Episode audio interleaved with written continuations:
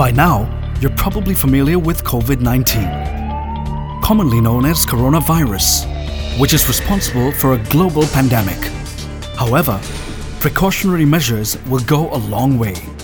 Here, we share some practical guidelines released by the World Health Organization, right here on Tea Radio by Dilmah. Protect yourself from getting sick. Avoid unprotected contact with sick people, including touching one's eyes, nose, or mouth, and with live, farm, or wild animals. Be informed. Be prepared.